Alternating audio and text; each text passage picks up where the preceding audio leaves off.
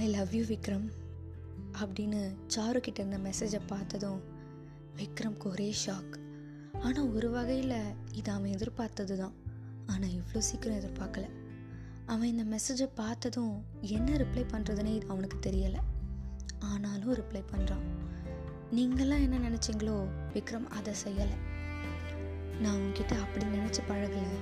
ஒரு ஃப்ரெண்டாக தான் பார்த்தேன்னு விக்ரம் சாருக்கு மெசேஜ் பண்ணுறான் இந்த மெசேஜை பார்த்ததும் ஒரு நிமிஷம் மூச்சே நின்றுச்சு.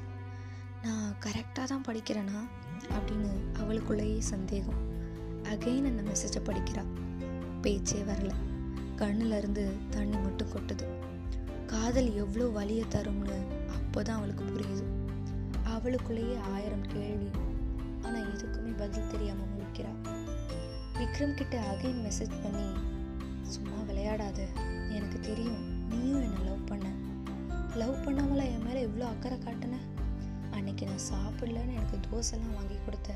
ஃப்ரெண்டு வீட்டுக்கு ரூட்டு தெரியாதுன்னு பஸ் ஏற்றி விட்ட. அப்படின்னு வரிசையாக எல்லாத்தையுமே விக்ரம் கிட்டே கேட்குறா இதெல்லாம் சேட்லேயே பேசிக்கிறாங்க. இதெல்லாம் பார்த்துட்டு விக்ரம் உன்னோட இடத்துல எந்த பொண்ணு இருந்திருந்தாலும் நான் இதை தான் பண்ணியிருப்பேன் அப்படின்னு சொல்கிறோம் அங்கேயே சாரு பாதி செத்துட்டா. பொய் சொல்லாத விக்ரம் உன் கண்ணில் நானும் பார்த்தேன். நீயும் என்னை லவ் பண்ணுற ஆனால் ஏன் ஒத்துக்க மாட்டேன்னு தான் எனக்கு தெரியல. அப்படின்னு சாரு தன்னோட காதலுக்காக போராடுறா.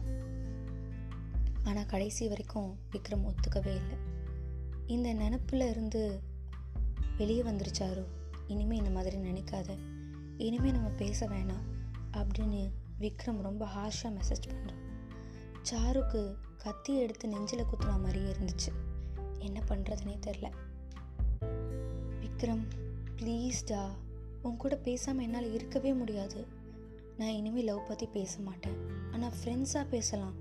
என்னால் பேசாமலாம் இருக்கவே முடியாது அப்படின்னு சொல்கிறா ஒரு பொண்ணு தன்னோட செல்ஃப் ரெஸ்பெக்டை விட்டுட்டு ஒரு பையன்கிட்ட தன்னோட காதலுக்காக கெஞ்சுறா. ஆனால் அட்லீஸ்ட் காதல் இல்லைனாலும் விக்ரமோட நட்பாச்சும் வேணும். ஏன்னா அவனோட பேசாமல் இருக்க முடியாதுன்னு போய் கெஞ்சுறா. விக்ரம்க்கு அவ்வளோ அடிக்ட் ஆயிட்டா. ஆனால் சாரு எவ்வளோ கெஞ்சியும் விக்ரம் மனசு மாறவே இல்லை.